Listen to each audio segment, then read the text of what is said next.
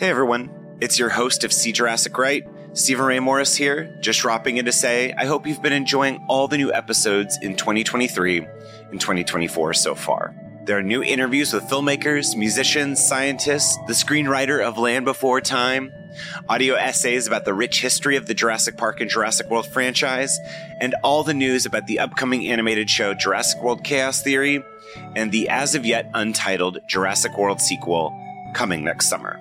I really need your help supporting the show right now, and you can do that by leaving a tip and or giving a monthly follow on Patreon, patreon.com slash See Jurassic Right. There are one dollar and five dollar tiers, but more is coming.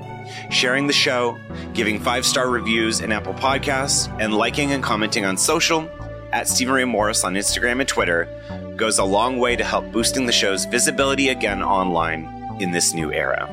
I'm an independent podcaster, and your support is so important and means the world to me in keeping this podcast running. Link to the Patreon is in the show notes. Hold on to your butts. Thank you, and now on to the show.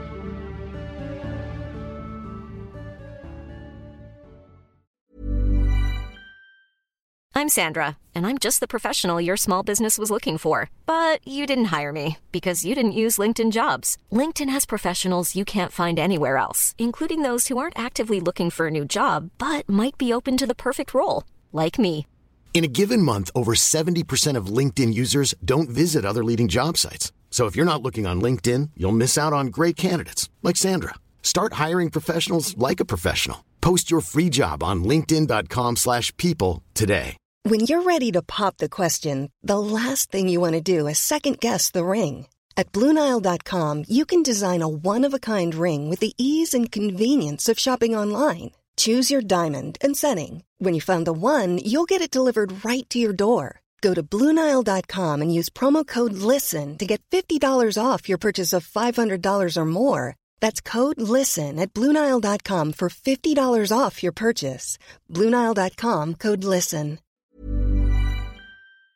Hey, it's Stephen Ray Morris here. I'm at the Natural History Museum uh, of Los Angeles because I'm going to go to the Antarctic Dinosaurs exhibit early. I'm super excited to check it out. Yeah, let's. I'm running late, so we should probably go.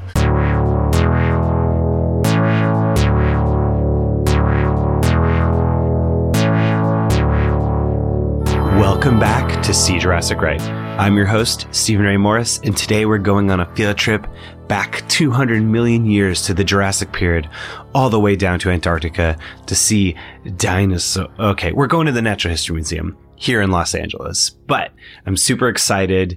And it was a total surprise because I had actually gone to this Antarctic Dinosaurs exhibit in Chicago last year for Thanksgiving. Um, if you listen back to Minisode seventeen, checking my notes, uh, that was where I talked about my experience. We had a little meetup and everything. It was such a blast. And I, and I want to do more meetups, and I have, uh, well, well there's a, something similar coming up. I'll mention later in the episode, but, uh, yeah, it was a total surprise that it was coming to Los Angeles. So I wanted to thank Diana and Sally at the museum again for inviting me out to go see a little preview of it last week. And, uh, for people who have, who are listening, who have gone, gone to it in Chicago, I will say you gotta go again if you're in L A, because, uh, as you'll listen with my interview with, uh, Doctor Nate Smith later, the associate curator of the exhibit, they got to make some changes and some upgrades for when they moved it to Los Angeles. So, um, but if you are new to all this stuff and you're like, what, dinosaurs in Antarctica? What's, what's, what in tarnation? Um, cause that's exactly what you would say. Uh, I'll just provide a little bit of context for it.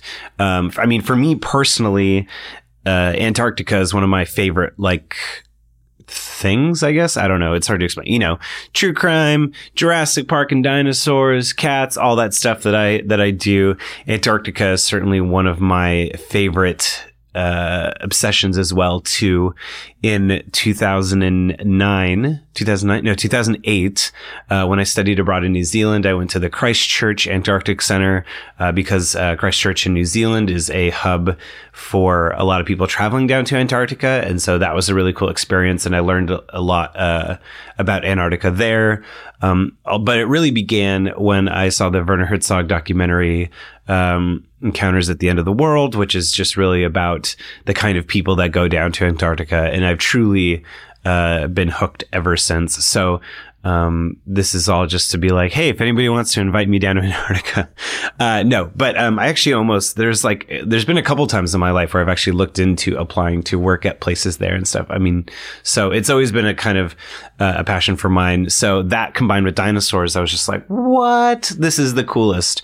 And yeah, I mean, obviously Antarctica wasn't always uh, covered in ice. So the, the this exhibit is just really kind of sh- just it's kind of magical in that sense, because it's just a lot of things kind of, it just feels like a time and a place that we've kind of never really explored or thought about and stuff. And anyway, when uh, you're going to hear an interview with Doctor Nate Smith later, the associate curator of the museum, and I kind of geek out about that a little bit to him. So, um, but yeah, look, a little bit of context for this.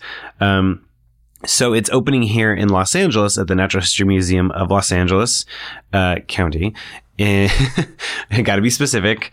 Um, and the N H M L A, I have a, you know, I have a pass and everything like that. So I've been, it's just been, it's one of my favorite places to go to. So, and it's one of my favorite natural history museums. So uh, I'm excited that they're getting this. Um, and it's running from April third, uh, which is tomorrow. Uh, if you're listening to this when it comes out, um, through January fifth. Uh, so you got plenty of time to check it out. If you're traveling, you know, if you're from, you know, if you're from somewhere else and you're traveling to Los Angeles, definitely make the, I just hit the table. Definitely make the, uh, the trip to go see it. It's totally worth it.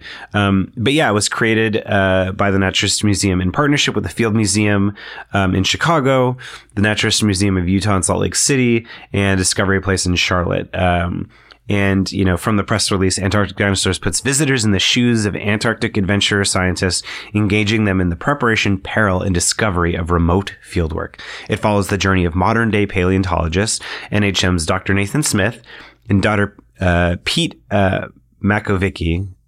Pete Makovicki. Sorry, Pete, if I'm pronouncing your name wrong. Doctor Pete Va- Makovicki, curator of dinosaurs at the Field Museum, as they mount an expedition to Antarctica's Mount Kirkpatrick in two thousand ten to two thousand eleven and discover a new species of dinosaur and a better understanding of connections among dinosaur species discovered around the world. After experiencing the human side of modern Antarctic exploration, immersive environments transport visitors millions of years into the past to Antarctica's lush, temperate, prehistoric environment where crocodile-sized amphibians and elephant-sized dinosaurs once roamed.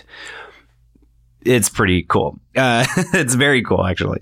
Uh, the exhibition features full-size replicas of four species of dinosaurs. That's right. You get four, f- uh, four good boys. Um, uh, you get the twenty-five foot long predator Cryolophosaurus, um, frozen crested lizard, named for the bony-sized ornamentation on its head. I remember, because I've had, you know, just getting dinosaur dictionaries and books my whole life. I remember when Cryolophosaurus was first discovered, and it had this, like, it almost looked like an Elvis-type pompadour thing on its head. Uh, I remember that growing up. I thought that was very cool. Um, and the idea that there was this, like, Dilophosaurus, because Cryolophosaurus is one of its closest relatives, is the Dilophosaurus. And in fact, in the museum itself, for the skeleton of Cryolophosaurus, when kind of rebuilding the skeleton, the fossil display, they actually used uh, the Dilophosaurus kind of as reference and its bones to sort of complete, you know, kind of to fill in the gaps. Um, there's also the elephant-sized herbivore, uh, glaci- uh, oh, this is, this is a tough one, uh, Glacialosaurus, and two recently discovered and yet to be named sauropodomorphs, which is such a cute name. It's like, I'm a sauropodomorph. I'm a weirdo dinosaur. Um, early relatives of the giant long-necked uh, four-legged herbivores like Brachiosaurus and Titanosaurus. Um, unlike their popular cinematic cousins, these new species are smaller. Um, and I'm turning the page. uh, they're actually juvenile specimens, and they're about the size of Labrador retrievers. Um, and so, yeah, so, which, like, sauropods are obviously some of my favorite dinosaurs, if not my favorite dinosaurs. I'm looking at you, Shannosaurus. Uh, to see these little long necks is really, they're really quite adorable. The displays make them out look really cool. Uh, but yeah, it's, The this is just a little context for as you dive in. Again, this episode, you know, it's not going to be long, but um, I just wanted to share a little bit about my experience there. So I'll, I'll talk more about that later. But right now, I wanted to go into opening remarks from Doctor Lori Battison Varga. She is the president and director of the Natural History Museum, as well as Gretchen Baker, vice president of exhibitions. They, when we got to the museum, they basically gave opening remarks, just not only talking about how exciting this exhibit is, um, ex- how exciting the work is, and also kind of providing the context for... I just hit the table again, uh, for why this is important. And I think that's one of those reasons why I'm obsessed with Antarctica, not only because just of its place now and its place in the past, but um, really as that kind of uh, sort of symbol of, you know, the what is happening with climate change and everything like that. So the, uh, both of the remarks were really cool because it kind of was, it's kind of just setting this mood, setting this tone for you as you go in. Um, Because again, it's so fun, but it's also, this exhibit, I think, is just really important um, in that sense. So uh, let's just hear some opening remarks, and then we'll kind of just dive in. And so I'm going to, you're again, you're going to hear their opening remarks um, and some other fun things. Uh, and then I'll kind of talk about my experience, and then we'll go into an interview with Doctor Nathan Smith at the end. So sit back, go two hundred million years ago, or just to last Wednesday, and enjoy.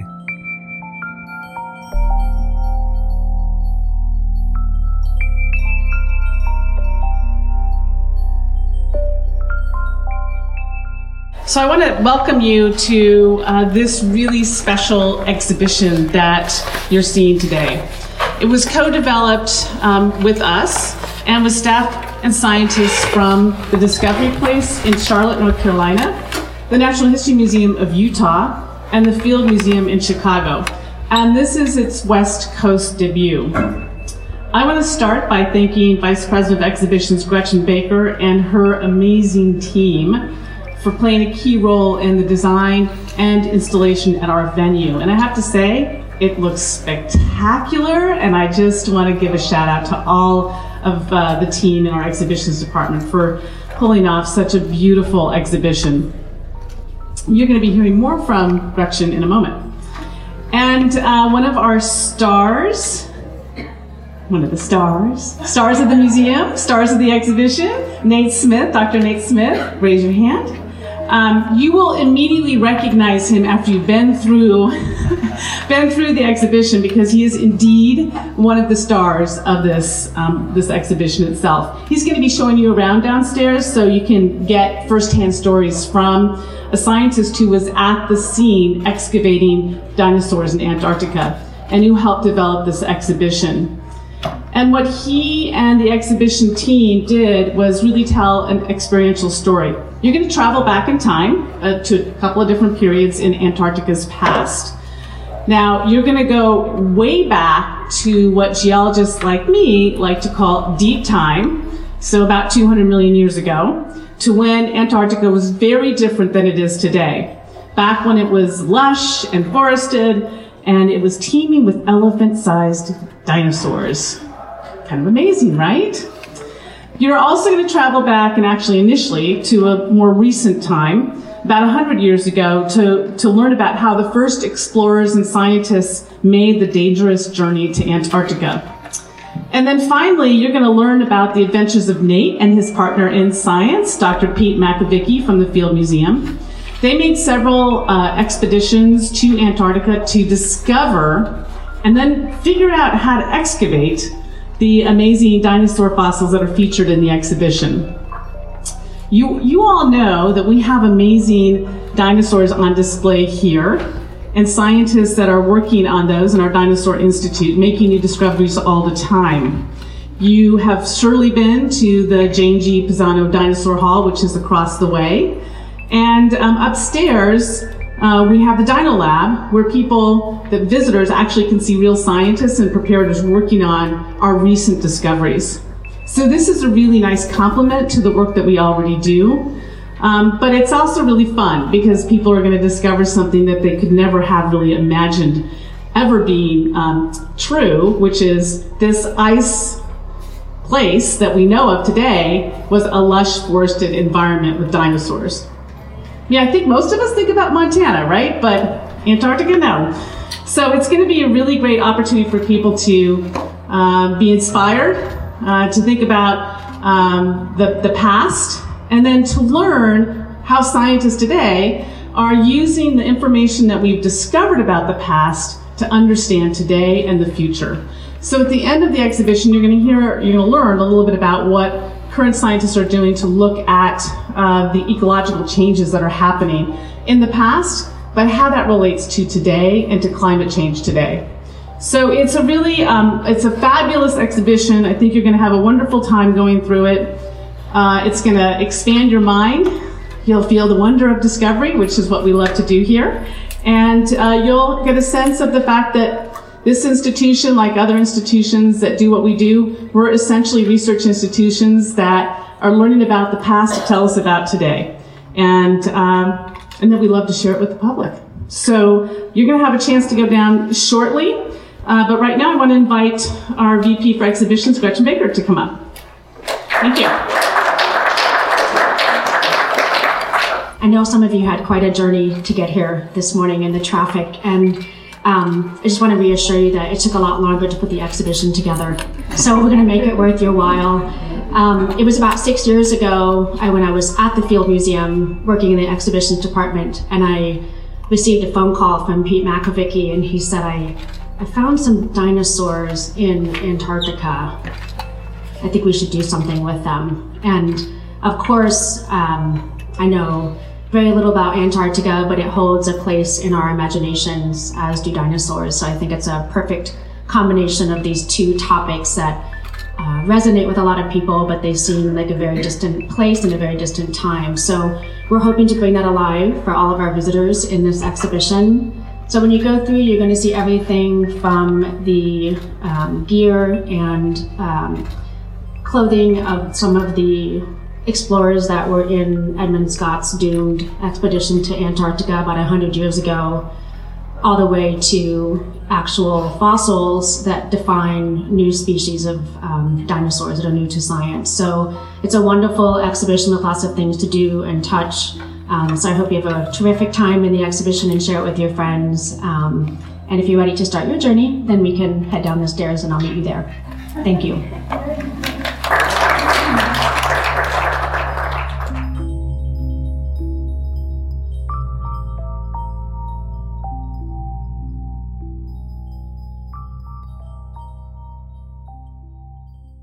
All right, I hope that set the mood, that set the tone.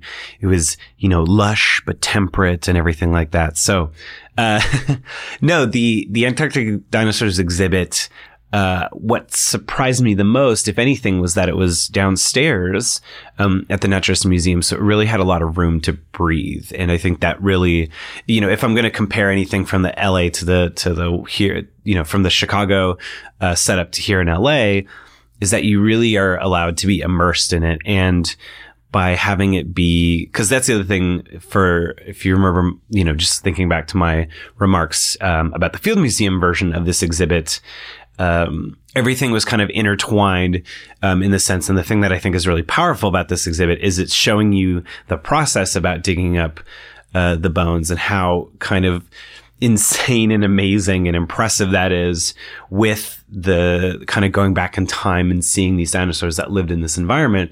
Um, because they had so much room, it, it, it's more of a linear experience of kind of going back in time than coming back out, uh, you know, that, out the other side into the modern world. But what that, what makes that really special is that you just really, I mean, you really feel like you're going on a journey. Um, and again, because it's so big, I think you're kind of allowed to kind of take your time and kind of sit there in that space and ruminate on stuff like that. So that's kind of my overall general impression of, in general impression of this version here in Los Angeles. I think that's going to be really special. I think for people who really want to take their time in exhibits, they want to read every plaque, they want to read, you know, they want to see the gear, you know, from the original Scott expedition to Antarctica, because again, they give a little context for traveling down to Antarctica. And they also, um, you know, they're playing videos about what it takes to actually go down there, you know, the type of training and stuff you have to do. I mean, it's so dangerous. Um, and also giving the t- context for the environment now in Antarctica, that it's actually a desert. It's, you know, sure, there's snow and ice and stuff like that, but re- the reality is Antarctica is one of the most maybe not the most, but maybe one of the most dry places on Earth, one of the most dry places on Earth. Somebody check my grammar. Uh, so, you know, it's kind of giving all that context. And then all, then you start to go back in time and see like, okay, now what are they actually finding? You know, um, again, all these different dinosaurs and all the, just these giant amphibians. It's like, they have like a display of this little like salamander boy. I mean, it's not a salamander, but it's like a giant frog salamander looking creature that's like as big as a dog. And, uh, there's a, there's a puzzle, you know, cause we, you know, we think about Pangea and, uh, you know, as the, you know, as the earth is breaking up and stuff. And they, so they have a little like three D puzzle that, you know, for kids that can interact with and stuff like that. Um, yeah. And that's the thing too about this exhibit, you know, as you're traveling back, there's these moments for interaction and stuff. Um, I like it because there's so much to do for, for kids, but it's not in a way that isn't like, it's not like getting in the way. It's not at the expense of the kind of things that we like as kind of nerdy adults. Um, but I think there's plenty for both. I mean, I think this is the kind of exhibit where, where everyone's just going to be like staring at stuff like wide, you know, wide eyed and open mouthed. Um, And that's, yeah, it, it, it's a really nice balance. And then, you know, again, as you're going back in time, you're learning about the, the, the, you know, not only the fauna, but the flora as well. Because again, people are like, what? Like, it's Antarctica. How is it? You know, like, why is there it? But the reality is it's, there is these beautiful and like these huge forests and stuff, of course. Um, but you almost get the sense that maybe there's like a little, like, it's like a frosty jungle, and it's not quite that, but, um, there's a really great Common Descent episode, uh, which is a great podcast, uh, about this idea of like, just night, uh, uh, you know, cause when you're down by the poles, it's, you know, light, you know, during the summer, it's like light almost twenty-four seven. And during the winter, it's, you know, dark almost twenty-four seven. And so how would, uh, what would a world like that look like where it's, you know, either day, day all day, night or all night. Um, and so, yeah, it's, it's just, it's, I mean, it's, it's almost hard to imagine, uh, you know, what that would be like, but it, there's just something very evocative and almost kind of magical in a weird way about it. But, um, yeah, you get to learn a little, you get to learn about the plants and stuff like that. And, Uh, you know, what kind of trees and stuff would grow. And yeah, well, and also the reality too is that, you know, the, the, you know, the land masses were so different then. So it's kind of, you have to really kind of put yourself in that place. It's not like what it is now. And so they do a really great job of transporting you back, uh, back in time. And yeah, I mean, I could go on and on and I could describe every little bits and pieces and stuff, but, um, I think as far as, you know, context goes for you planning your visit, I think this is the kind of thing that you'll want to uh, really go. I think if you're going to the museum, I think it's something you should do first. I think you, it could really set the tone for your whole day. You know, you start at the bottom and then uh, of the museum, you know, you can go to the dinosaur hall later, but I think this is kind of, a, it, it had a very, a kind of peaceful vibe in a way too. Oh, one of the really fun things I forgot to mention about this day in particular was that obviously Doctor Nathan Smith was there. And so he was really kind of, he wasn't guiding us per se through the exhibit. He really, like what was nice is that they let us kind of take our time and I got to hang back and, you know, read plaques about, uh, temperature changes and, you know, I got to, to read about the, you know, the Cryolophosaurus and how they went into rebuilding the skeleton. Uh, but there was one point in the exhibit where they kind of show the tools, not kind of, they show the tools of how they get the dinosaur bones out because it's not, you don't just dig the way, you know, Doctor Alan Grant digs in Jurassic Park in the desert. It's a much different process for when you're digging up bones in Antarctica. And so they really have these really fun interactive displays with the tools. And, uh, Doctor Uh, Nathan Smith, you know, was really kind of encouraging us to get in there and try stuff. So, um, yeah, you'll hear a little bit about, you'll hear that right now. So don't be shocked. The saw is the same thing. You can actually saw, well, you can't actually saw with it, but you can go through the motion. And this is how we get most of that stuff down there. So it, it does look like this. A lot of paleontology that maybe you're familiar with, we're out and we're kind of making plaster jackets to kind of encase the fossil and bring it back. But it's actually too cold for that plastic to set up, and a lot of glues as well. So most of the quarrying that we do, especially at the dinosaur site, we just have to kind of quarry and chunk out large blocks that include both the fossil and the rock and take those out. And that includes kind of sawing them out with saw cuts. We're also drilling yeah, carve and make holes, and dig down these feathers and wedges, and create a line of those drill holes and pound these through, trying to get a block to kind of catwalk. See, behind you is an example of an actual block that still has some fossil material in it that we've got on display for you to touch as well. But don't be shy. Try out the tools. See if we got it right. Uh, and with that, let's you know, let's let's talk about Doctor Nathan Smith. Uh, I want to read his bio a little bit, and then we'll get into his interview. I mean, it was a short little interview. It was I was probably the last person to talk to him of the day, so he was very nice to answer my questions uh, because I certainly didn't necessarily think I was going to get to talk to him. So I didn't really. So I hope my questions were interesting. I um, was just trying to think of what y'all would want to hear. Um, but yeah, he is he you know. I'm going to read his little bio that they gave us just so you get a little context for who he is. As an associate curator in the Dinosaur Institute, Doctor Nathan Smith supervises the Dinosaur Institute staff and conducts paleonto- paleontological research in support of the Institute Institute's programs. Originally from Crystal Lake, Illinois, Nate grew up fascinated with dinosaur science and baseball. He received a B A in biology from Augustana College, an M S, Master's of Science, right? in Geoscience from the University of Iowa, and a P H D in evolutionary biology from the University of Chicago. Nate also served as the postdoctoral research scientist at the Field Museum of Natural History and an associate professor of biology at Howard University before joining the Natural History Museum in twenty fifteen. So he's been all over to Antarctica, Argentina, China, southwestern U S, um, and he has just done so much work. Um, you know, he's focused on the evolution and uh, biogeog- biogeography of Triassic, Jurassic dinosaurs, Cenozoic water birds, uh, sclerotinian corals. Ugh, almost nailed it. And the application of phylog- uh, phylogenetic comparative methods to broad questions in, syst- in systemic, systematic biology and paleontology. Uh, and, uh, you know, so he's doing some great work. uh, but... You know, really, we're here to focus on the Antarctic Dinosaurs exhibit. And yeah, it was such a pleasure to chat with him. I wish I could have gotten to chat with him more, but I'm so glad I did. I'm so glad. I'm usually one of those people that doesn't like to bug people in person. I like to ask, you know, whatever for anyway. I, but I just, uh, I think Diana kind of kicked me into him, you know, so that I could ask him a couple of questions. So take a listen to my conversation with Doctor Nathan Smith.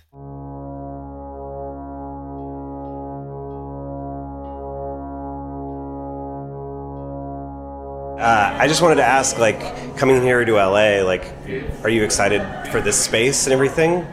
Like, to, to oh, have for the, the exhibit? Yeah, to have this exhibit. Yeah, in space. Absolutely. We had, I mean, it, the the exhibit in, in Chicago was fantastic, um, and doing it second, you kind of get the advantage of making some tweaks if you want to to some of the content. We also have in, in our gallery hall a little more space to lay things out, so there were some tight corners that we were able to adjust and things like that, and a, a couple other kind of additions.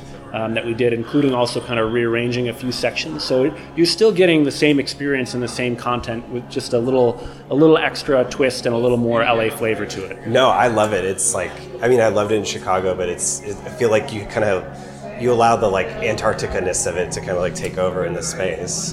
And like, for me, like Antarctica and dinosaurs are like my two favorite things. So to have them like combined.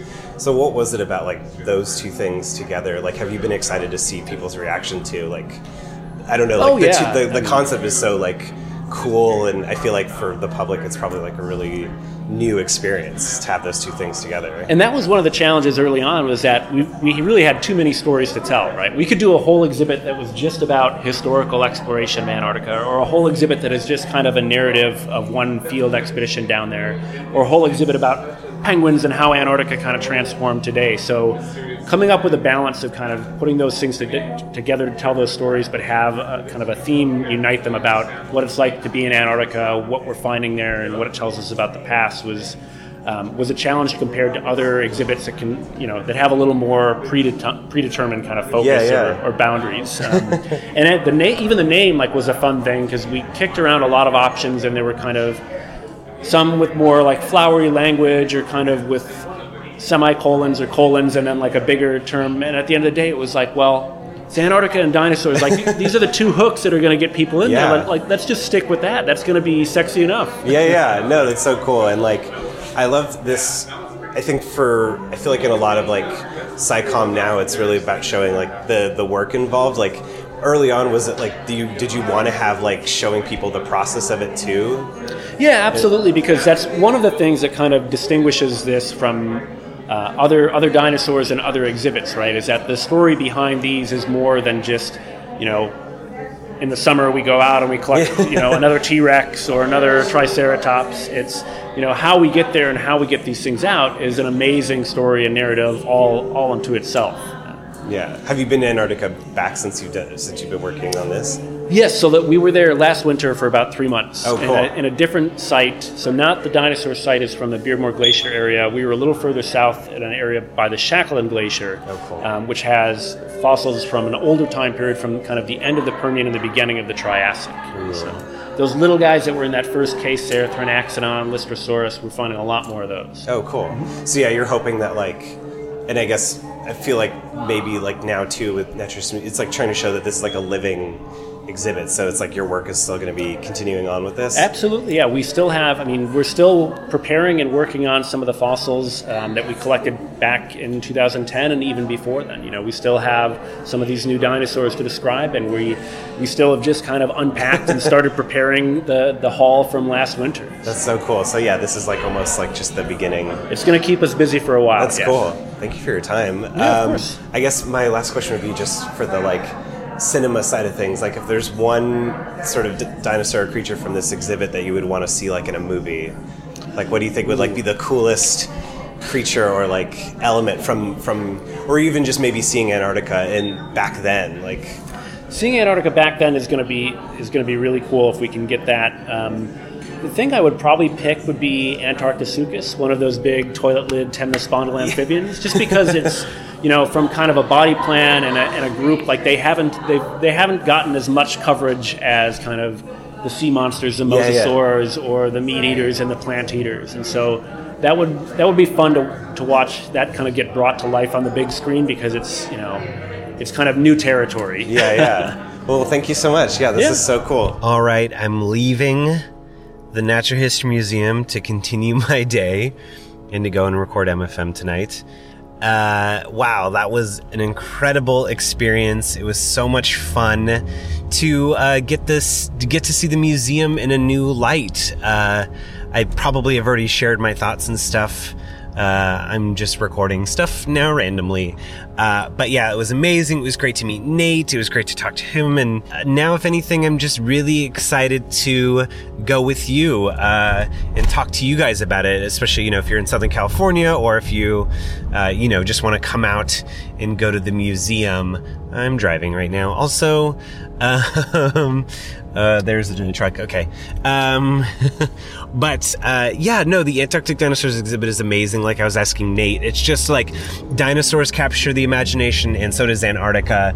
And to just sort of see them together, I think truly, truly somebody, uh, is watching, uh, out for me, uh, because those are my two favorite things. And yeah, it was so incredible. And I'm already, I mean, I have a pass, so I'm already like, you know, I'm already planning to go back for sure as much as possible. It's on until January, so I think I have some time.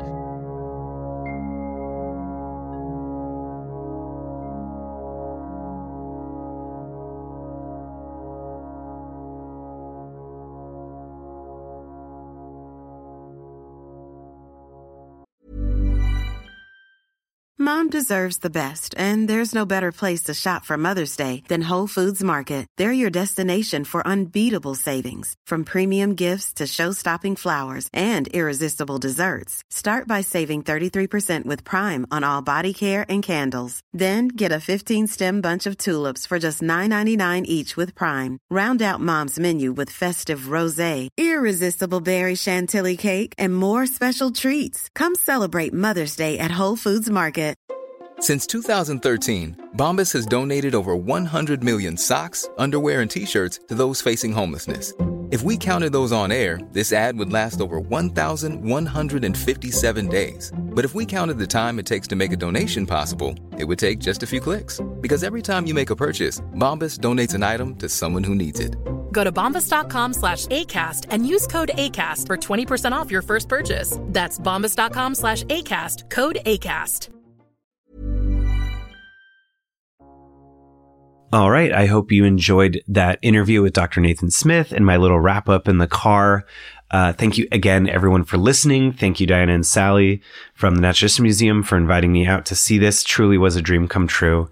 And yeah, th- you know, uh, I hope you all get to go again. It's uh, starting tomorrow, if you're listening uh, when this comes out, all the way th- through January fifth. So you've got plenty of time. No excuses. Uh, but um, a couple other announcements. Uh, funnily enough, Allie Ward, um, host of Ologies, Uh, you know, if you're not listening to Ologies, you need to be doing that. Uh, it's basically a, a podcast where she interviews scientists about their work and about their lives. And it's truly one of my favorite podcasts to work on, and also one of my favorite podcasts in general. Um, it's, yeah, it's really great. You should totally check it out. But this week she did an episode called Field Trip, How to Change Your Life via the Natural History Museum of Los Angeles. And not only does she interview, you know, various uh, scientists that she's already worked on about, um, you know, about the museum and everything like that, but also provides a lot of context for uh, the journey that she's gone on. And yeah, it's, it's, I mean, I remember listening to this when I was listening to her other podcasts, you know, about how the Natural History Museum changed her life. And uh, she kind of put it into a really um, digestible form here in this episode, and the, in this Ologies episode. And it's super inspiring. Maybe made me cry a little bit. Um, it's really great. And yeah, like, it's just funny that in the same week, we're both doing Natural History Museum related episodes. Um, but it doesn't stop there, because she does a thing for First Fridays, which is a really great, um, experience at the Natural History Museum, where you go, you get to walk amongst the exhibits, there's talks. Um, you know, a lot of museums, a lot of natural history museums do this, and Natural History Museum here in Los Angeles is one of the best ones doing it. And she gives a talk called Secrets from the Vault, where you get to see her basically do like a little live-ish uh, version of Ologies, and you get to see things that you might not normally see when you go to the museum. So um, the next one is, well, it's actually this Friday. It's April, April fifth. So if you're listening to this this week, definitely make it out to go. It's totally worth it. Um, and then the next one that she's doing is June seventh. But there's also a First Friday on uh, the first week of May as well, too. But um, if you want to see Allie give uh, give a cool interview with a scientist, uh, April fifth and June seventh are when to check it out. Um, I'm trying to think of what else that is going on, but yeah, so lots of Natural History Museum stuff. Thank you again for listening, everybody. So the final announcement that I wanted to mention that is museum related is that Friday, April twelfth, uh, I'm going to throw a little early birthday party at the Natural History Museum. Uh, my actual birthday is April seventeenth, uh, but on April twelfth, on Friday night, uh, I'm going to get to invite people to come and enjoy the Antarctic Dinosaurs exhibit with me for free, free parking, all that great stuff. Uh, I'm planning other things. There might, maybe there's a piñata involved, some, you know, some mini dinosaurs, some snacks, some food, all that great stuff. Uh, but yeah, I'm super excited. I was like, I don't really want to, I like, I was like, maybe, I don't know. I'm not really like a huge birthday person, but I was like, well, if I can go to this Antarctic Dinosaurs exhibit and show people, uh, that would be really awesome. If you, you know, if you're a regular listener and you're, and you live in L A and you want to go, um, be sure to join the See Jurassic Right podcast Facebook group for details about how to go if you want. Um, but yeah, it's, I think, I mean, I'm still just wrapping around my head around it. I'm wrapping my head around it. Yeah. Uh, but yeah, it should be really fun, because the Antarctic Dinosaurs exhibit is, it's, it's, there's a lot of replay value as well. I mean, I, I that's my general philosophy with museums, is that, you know, go getting to go more than once to an exhibit, you really get to get to know it. You get to read the plaques that maybe you didn't read the first time, making new connections, all that great stuff. So I'm super excited for that. So join the See Jurassic Right, uh, Facebook group, uh, See Jurassic Right podcast, or just follow on all the socials to get the details and stuff like that. Um, again, thank you everyone for listening. This has been so awesome. I hope, again, I hope to do more in the field stuff like this, uh, more often. Uh, and let me know, uh, you know, let me know if I should come to a Natural History Museum near you. Uh, again, follow on See Jurassic Right on, uh, on Instagram, S J R Pod on Twitter, Stephen Ray Morris on Twitter, um, See Jurassic Right podcast Facebook group. Hold on to those chilly butts and let life find a way in Antarctica, L A, or anywhere really. And I'll see you next time.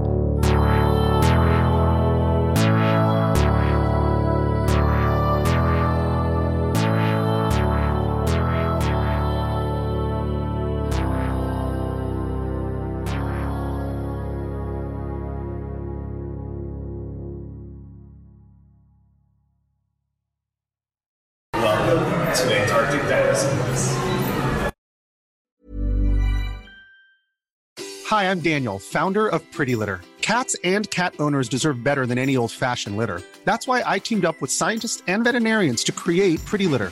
Its innovative crystal formula has superior odor control and weighs up to eighty percent less than clay litter. Pretty Litter even monitors health by changing colors to help detect early signs of potential illness. It's the world's smartest kitty litter.